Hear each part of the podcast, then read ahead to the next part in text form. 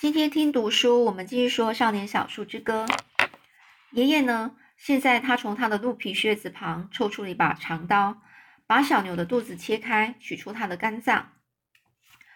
他指着肝脏说：“你看它上头的斑点，这头牛染了病，我们没法子吃它的肉了。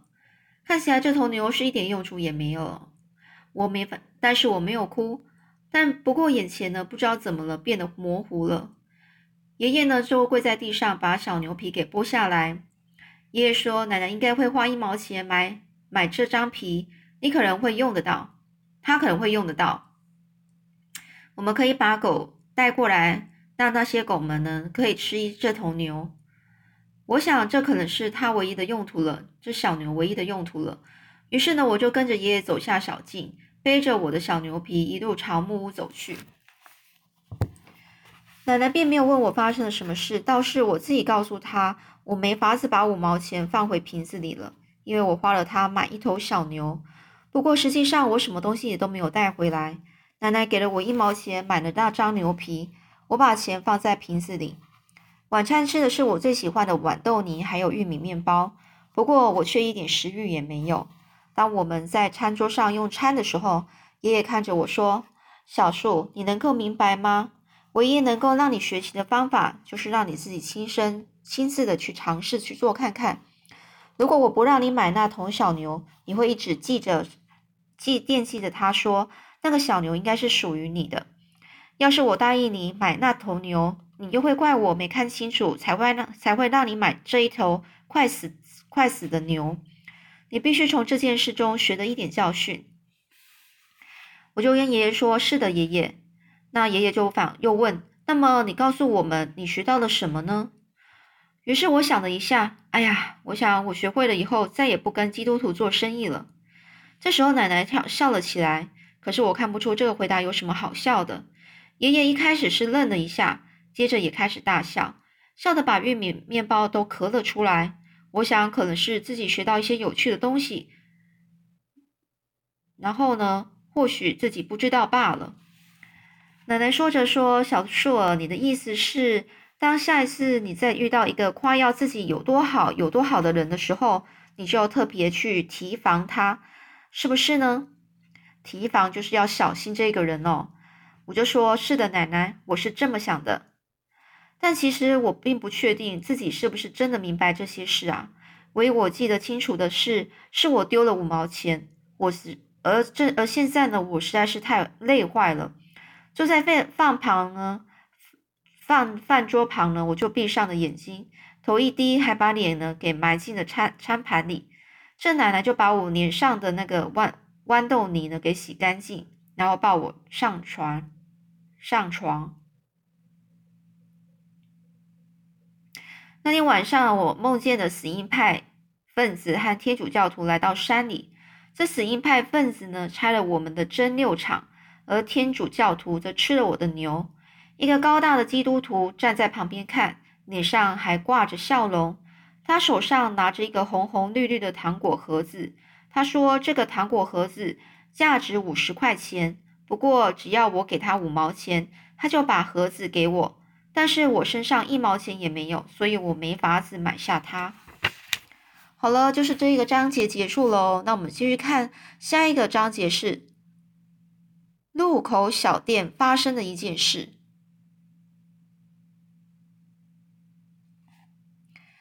奶奶拿了一支铅笔，在纸上算给我看，和那个基督徒做生意到底让我损失了多少钱？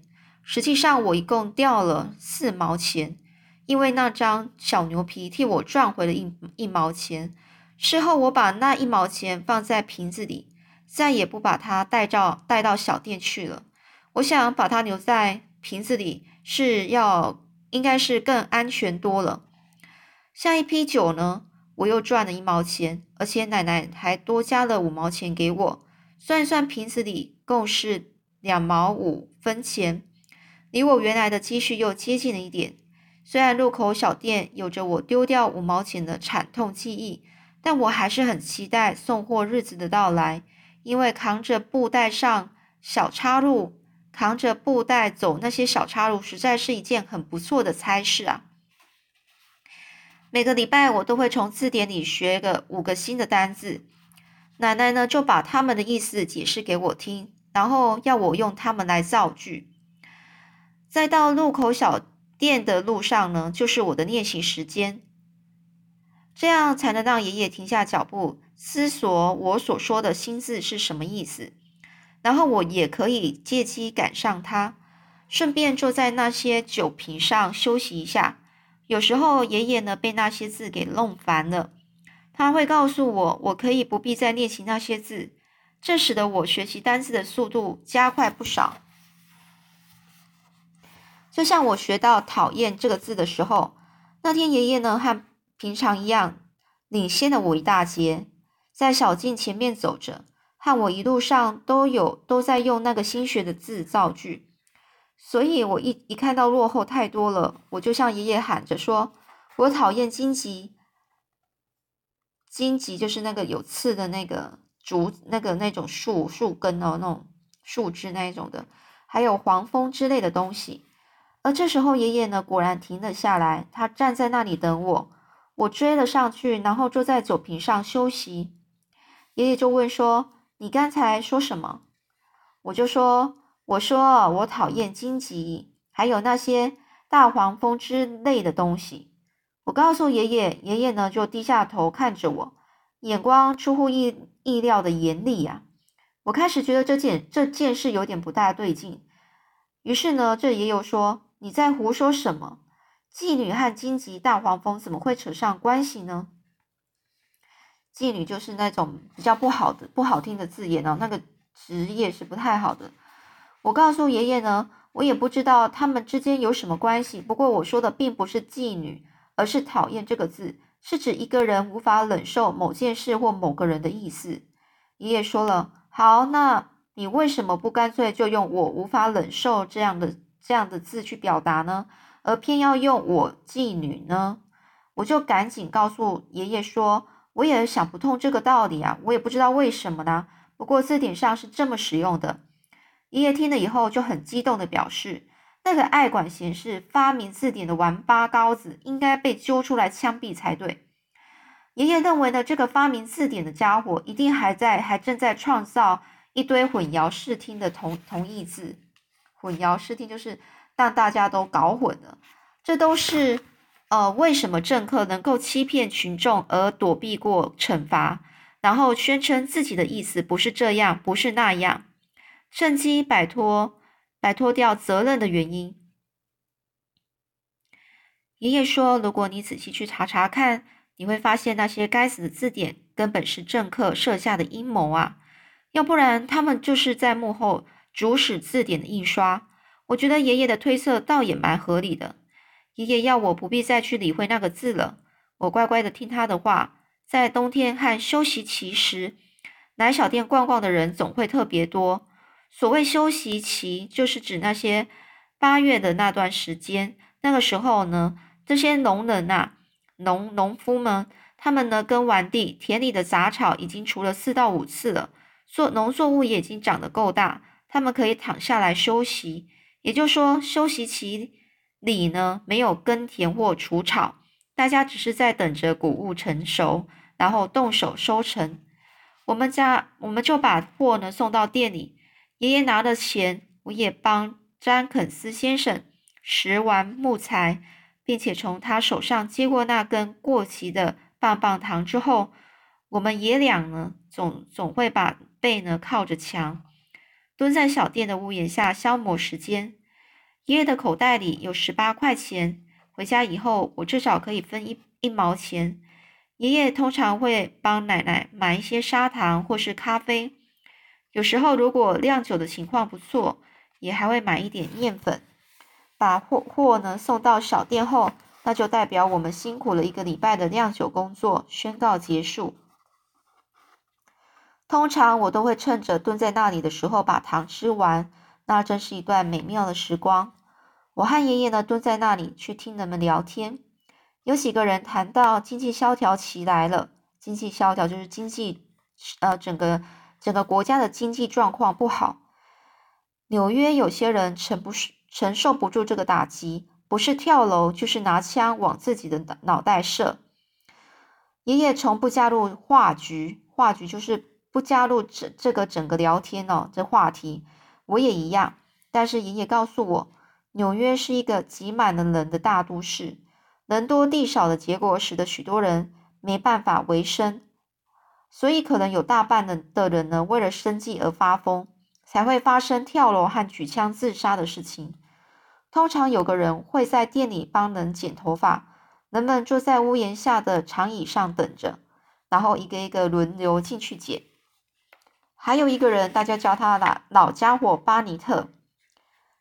这个人呢，他专门帮别人进行嗯弹跳拔牙的手术。很少人懂得弹跳拔牙，也就是说，当你牙齿坏了，必须拔掉时，你就只只有来找他才行。大家都喜欢看这个老家伙巴尼特干活，来一招弹跳拔牙。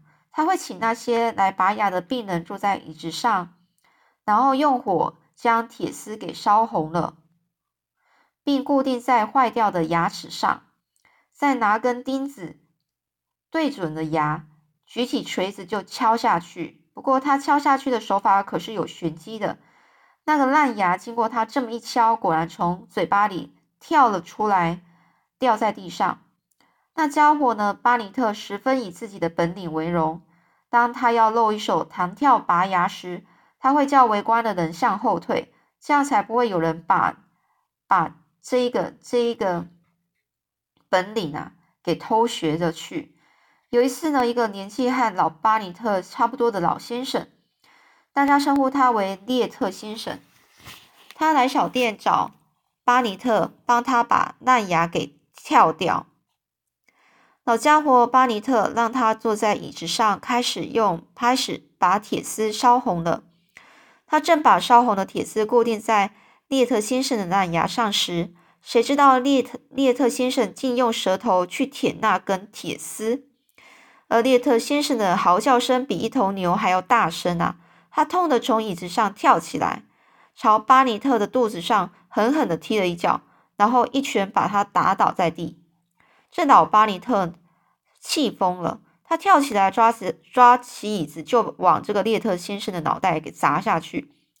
他们俩呢，滚在地上扭打成一团，直到围观的人们把他们拉开才停手。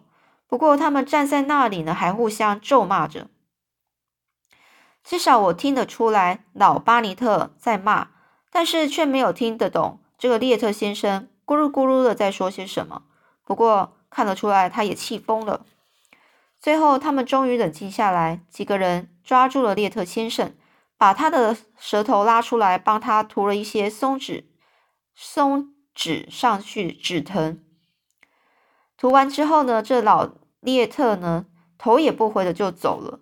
那是我第一次看见老巴尼特跳崖失败，但是他似乎不怎么在乎，他依旧以自己的绝活为荣。并且向我们解释为什么这次跳崖会失手。他说：“那完全是列特先生的错。”我也认为如此。从一从那一刻起，我就下定决心，绝对不让自己的牙烂掉。如果不幸真的有坏牙，我也不会让老巴特、老巴尼特知道。我就是在路口小店认得那个小女孩的，在休息期或是冬天时。这个小女孩，她会跟着她爸爸一块上店来小店来。小女孩的爸爸很年轻，穿着一件破旧的工作服，而且经常都是打着赤脚。小女孩也是光着脚，就算天气很冷的时候也是一样。爷爷告诉我，他们是佃农，佃农自己没有土地，其实他们可能穷的家连家里呢连一张床，就是床床架或是椅子也没有。而这些佃农呢，他是为某一个地主耕作，他是帮某一个有钱人耕作，然后通常可以和地主去均分、平分收成后的谷物卖，呃卖的，呃还有那个谷物卖的的钱哦。不过大部分他们只能拿到三分之一，这些佃农常用一半或是三分之一来称呼这种交易的方式。爷爷说，在收成后算账时，地地主的名堂就来了。他会把佃农一年的伙食费、种子和肥料钱，还有使用骡子的花费，任何你想得到的东西，全列在清单上，告诉佃农这是他，这是他花在他们身上的钱。所以经过这个加加减减之后，佃农通常什么也没赚到，只是换来仅可仅可以糊口的收入。有仅可以糊口，就是能够吃一些吃吃到三餐呐。的的收入的钱哦，那这一笔钱呢，通常是少的非常可怜哦。爷爷告诉我，如果一个佃农家庭的人口越多，他就越有本钱和地主去谈条件，因为那一大家子的人呐，全部都可以上田工作，人越多，工作量越大，所以佃农们常常养了一大群孩子，就是为了要生活需要的。当佃农的妻子到田里干些。摘棉花、除草之类的活时，这个妻子啊，她只是只能把自己的孩子放在树荫底下，让他们自个儿去玩闹玩去。那爷爷就说，印第安人不会去做这种工作。他说，他情愿留在森林里养兔子为生。但是他也承认，总是有些人陷在其中，身不由己，逃不开这种生活啊。好，那我们今天就想讲到这里喽。